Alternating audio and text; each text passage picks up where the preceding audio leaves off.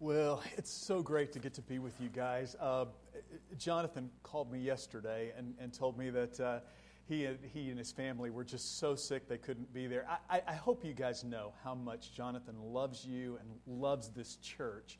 Um, he, uh, it, it, just breaks his heart that he can't be here to, with you guys this morning to be able to celebrate in the baby dedication and, and in Father's Day. Um, but uh, I, am delighted to get to, to stand in in some small way for, uh, for him in, in bringing the Word of God to you.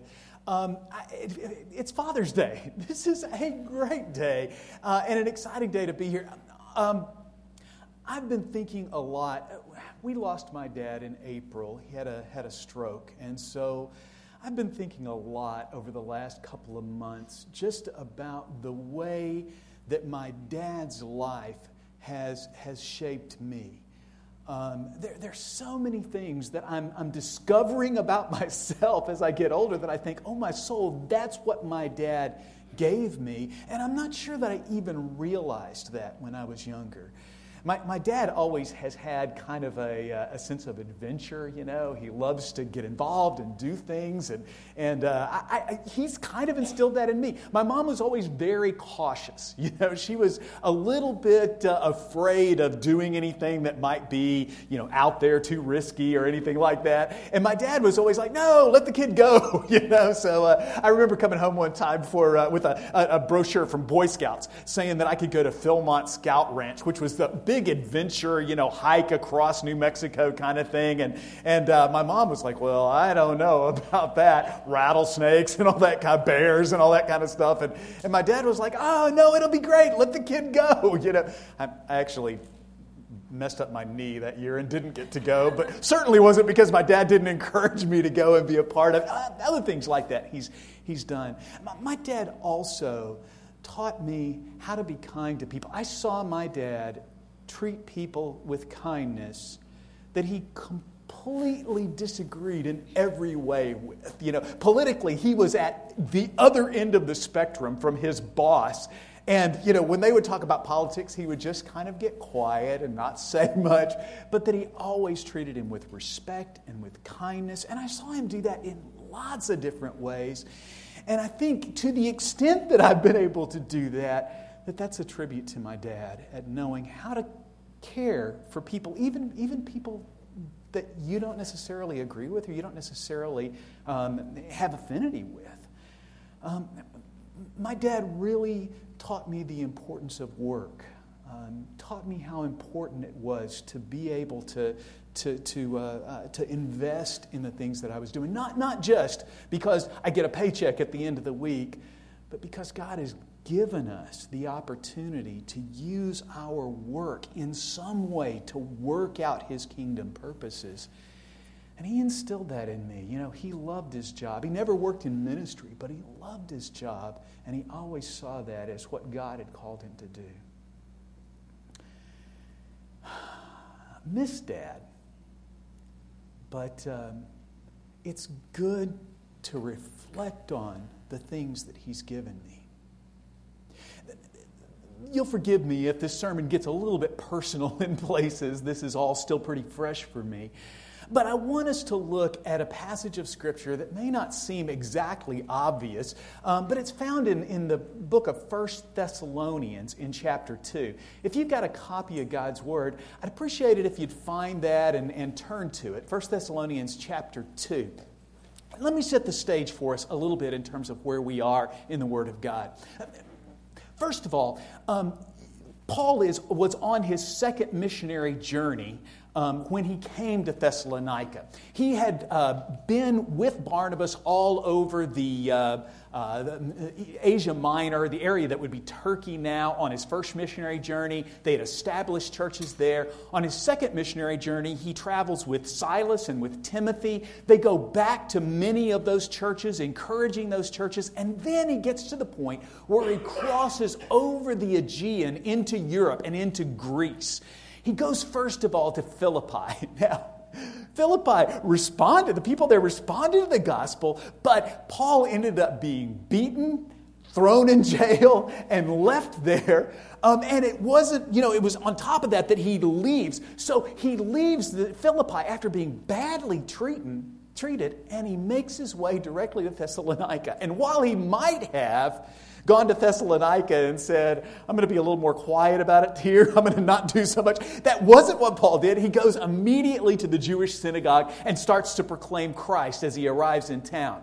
Now, some of the Jews responded almost immediately, and we start to see the, the buds of this new church at Thessalonica start to happen because of these people that are, that are responding to the gospel. Mostly Jews at first, and then some of the Grecian women that were in the area start to respond to the gospel. And Paul is starting to see this church at Thessalonica start to take shape the Jews, the leaders of the synagogue, were very angry about this.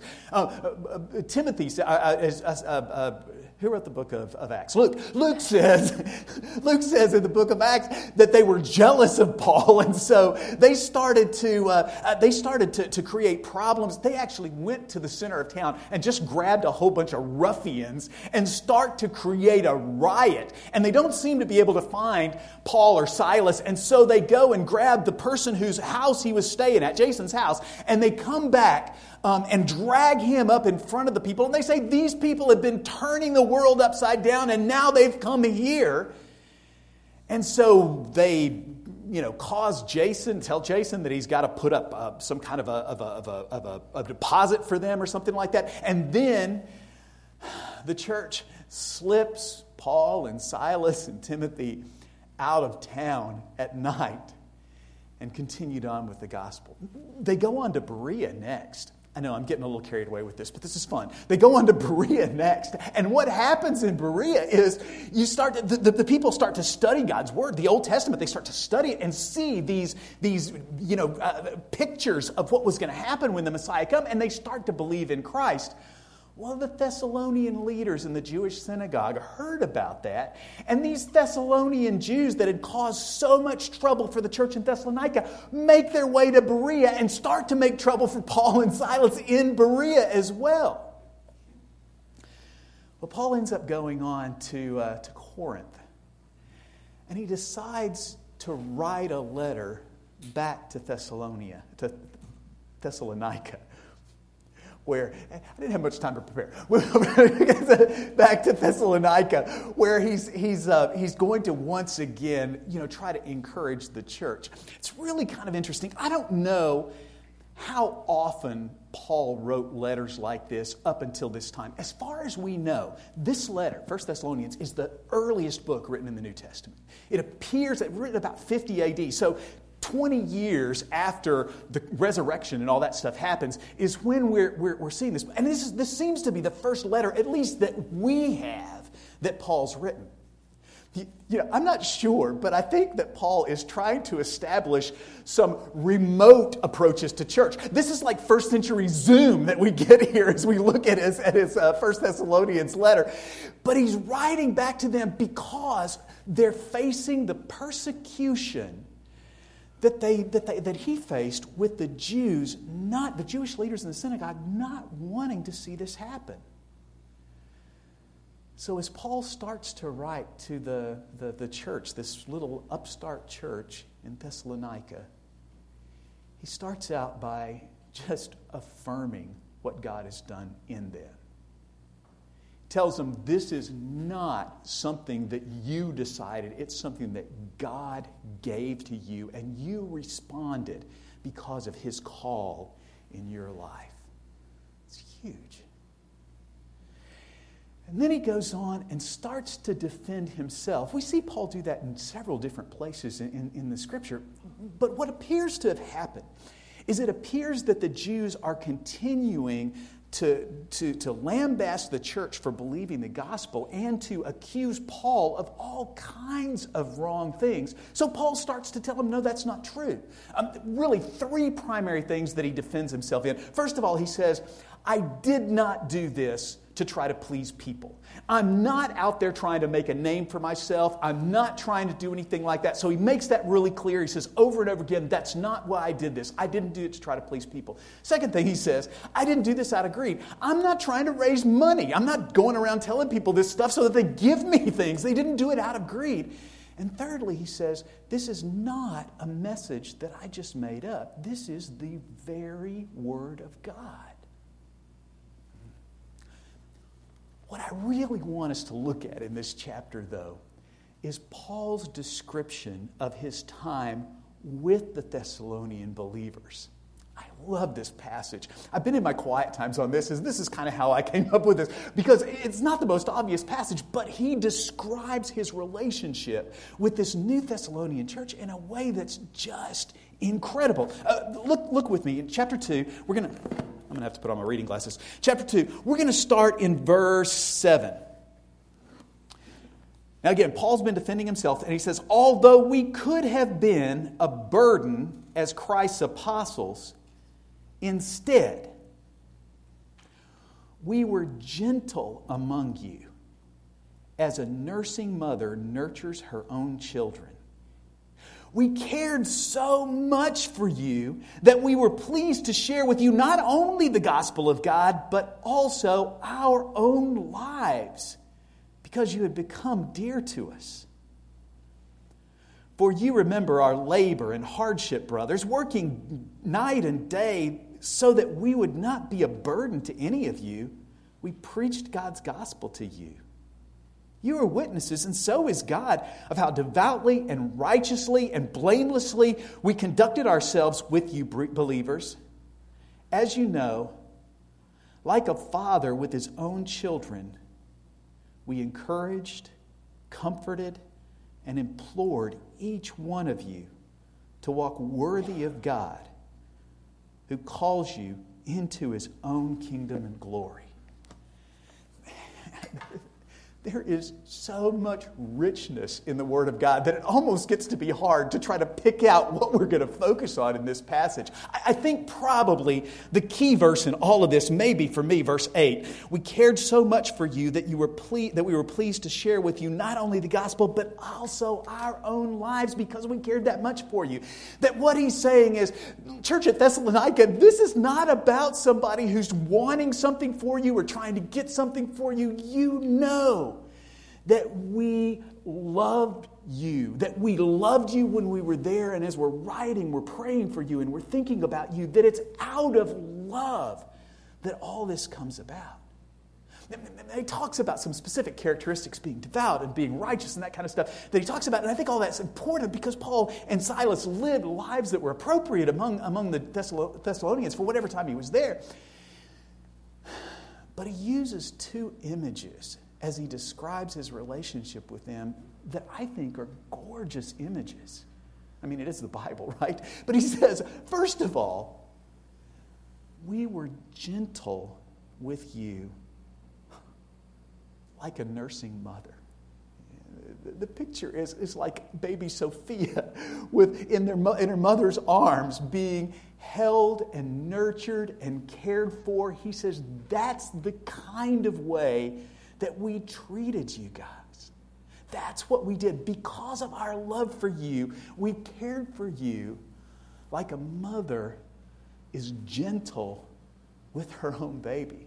There's a little bit of textual variance, and if you're looking at like the NIV, it says something like we were a um, uh, we were like a um, um uh, uh, we were like children to a mother in the way that we responded.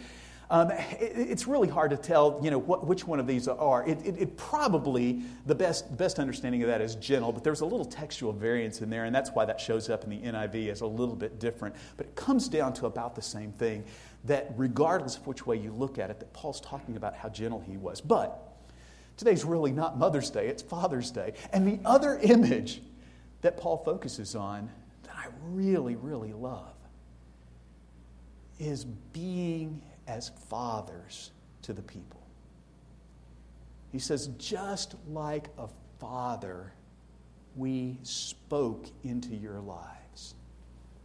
He uses three different words here, and I think they're all incredible. I, I, started reading this in multiple translations, you know, just to try to try to get a sense of, of how different di- these different words are, are, used and if there's difference between the words. Sometimes in, in the Bible, there's words that are echoed, they, they just use synonyms to say the same thing for emphasis. I really think that Paul is using three different words here to, to illustrate three different things in terms of the way that he speaks. And it's important for us to understand that he's calling these fatherly things to do. That this is not merely something that they did, but he's saying we did this like fathers would do that, that these are very fatherly things to do. The first word that he uses, he, uses the, words, the word encouraged.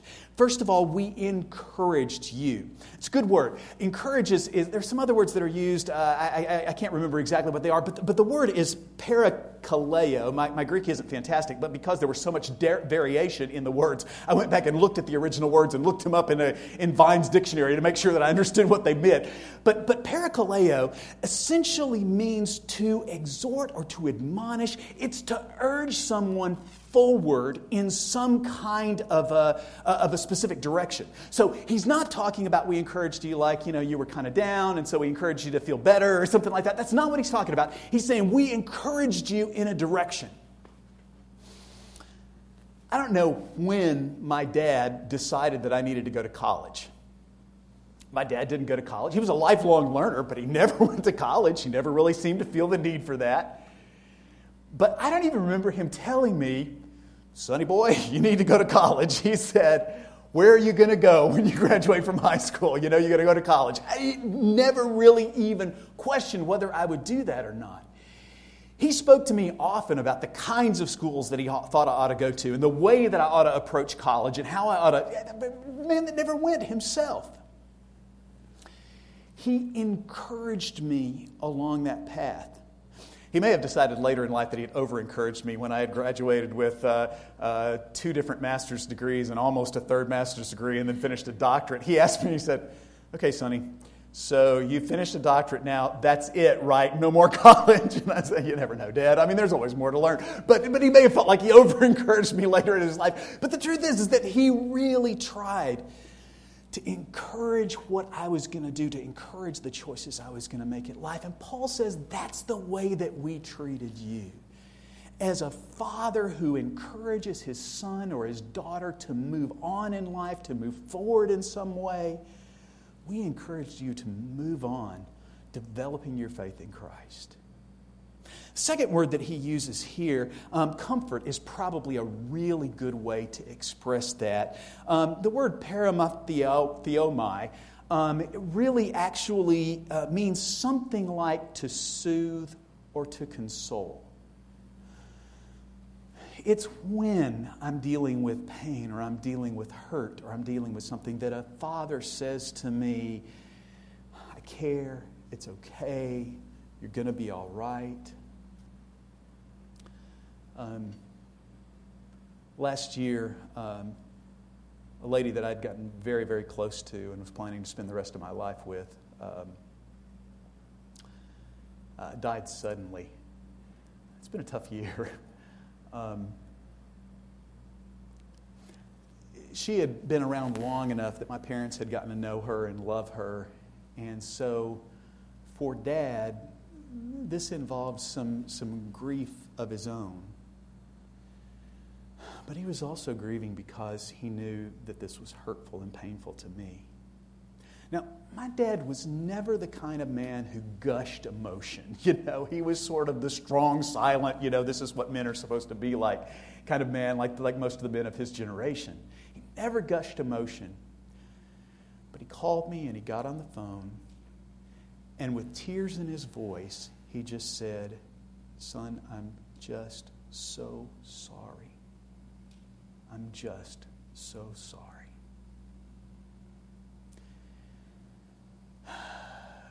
Doesn't take it away, doesn't make it better, but it sure is soothing to hear those words from your Father.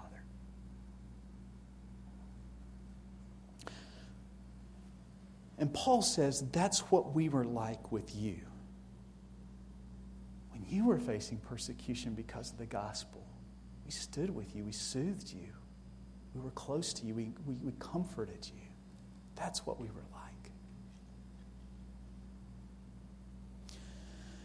The third word um, is, is a little bit of an odd kind of word here uh, and a little hard to, to in, interpret. My, my translation uses the word implored, and that's probably not bad.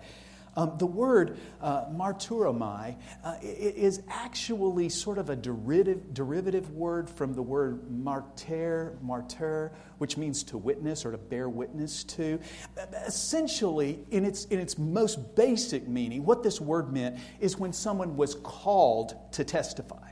So it was like, you know, you get called up in court because you have witnessed some accident, and so you have to tell what it is that you saw or something like that called to testify is kind of the idea of this most of the time, but that doesn't seem to fit the context here. There's another way that the word was used in sort of minor ways that I think is a better fit. Essentially, it, it, it means, it can mean to make a solemn appeal. And I think that's what Paul means when he says that we implored you to walk worthy of God. That he was saying, We make a solemn appeal to you. This is not just encouragement, this is.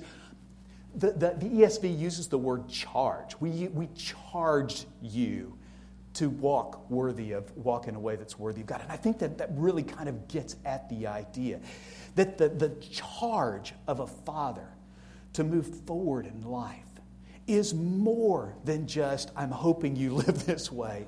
It's, I want you to be this kind of man, or I want you to be this kind of woman.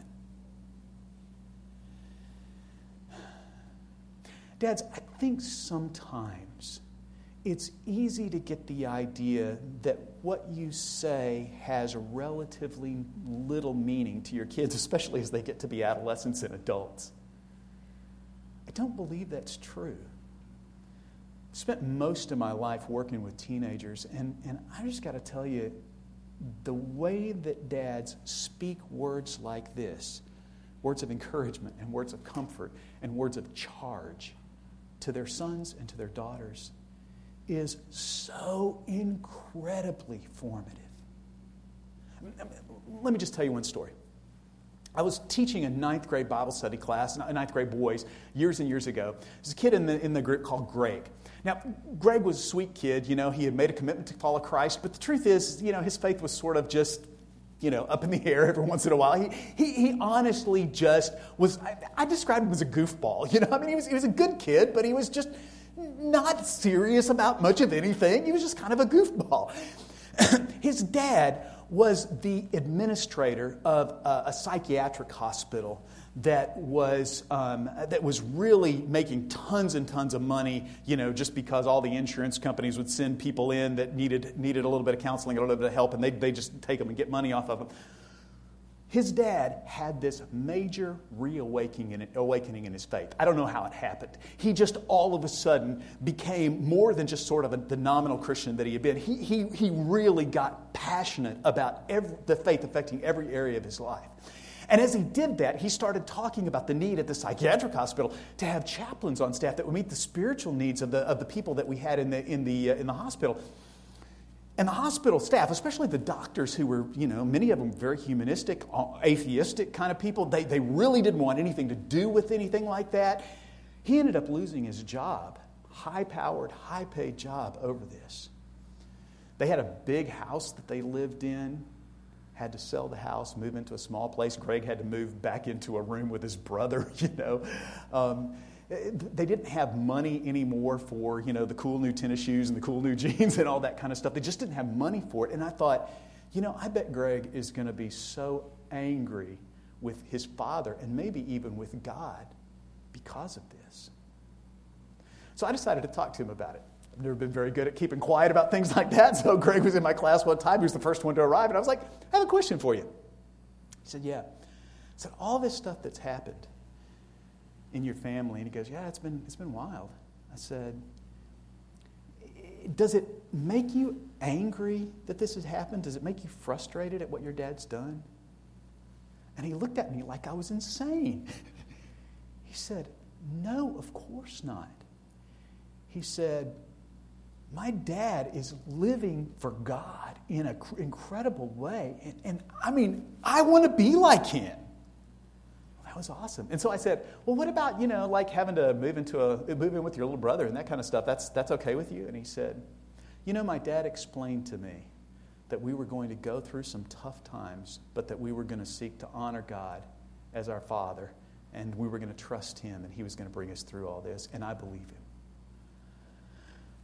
Greg started living not as a goofball, but as the most on fire for Christ kid in that youth group. He was, he was, he was incredibly, but it had everything to do with the words that his father spoke over him and the words that his father spoke to him.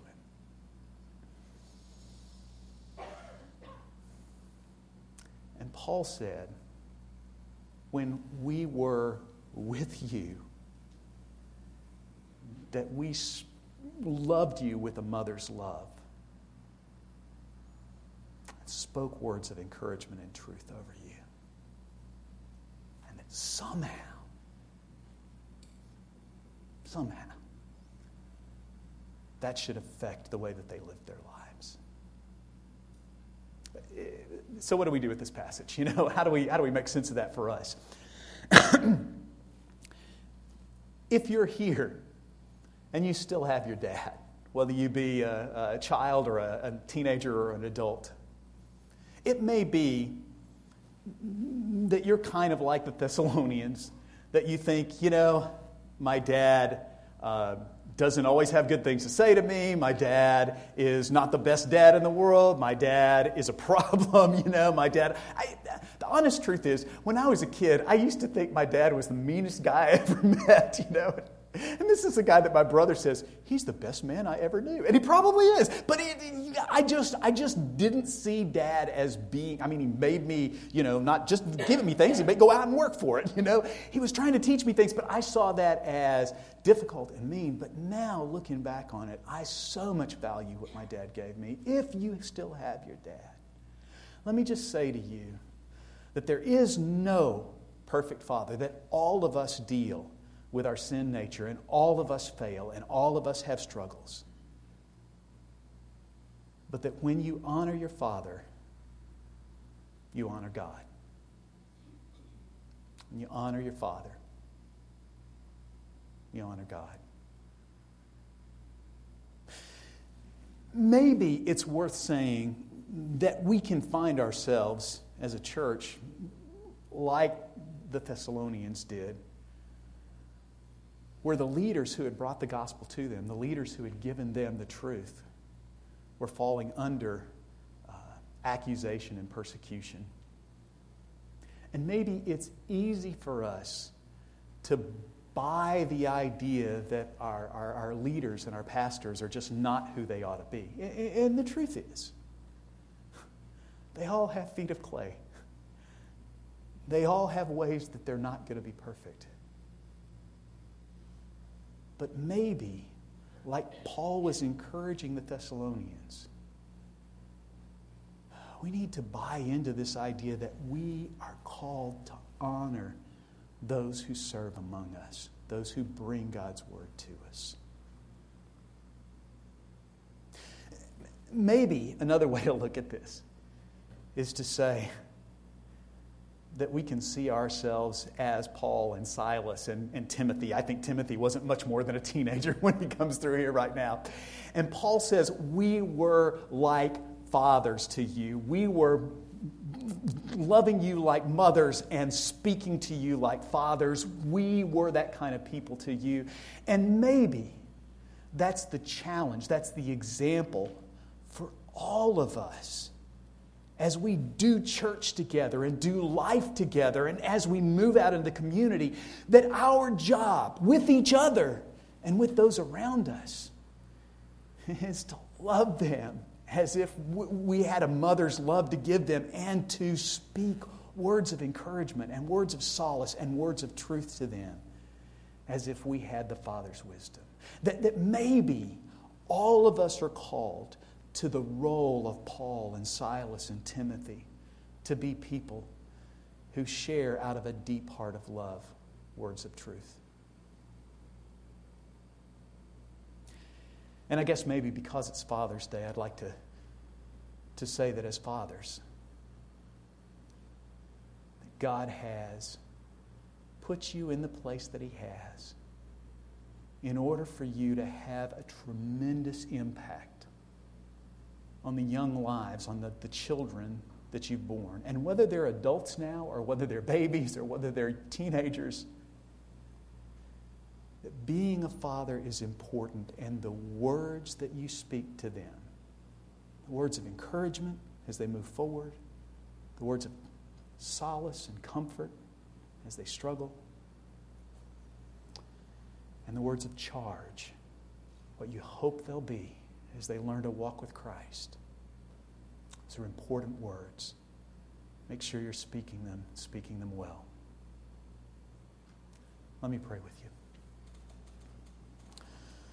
you. Lord Jesus, thank you that you've given us fathers to um, speak well into our lives. Help us to honor our fathers and to learn to be people who speak words of encouragement and words of comfort and words of charge. I pray these things in the strong and powerful name of Jesus. Amen.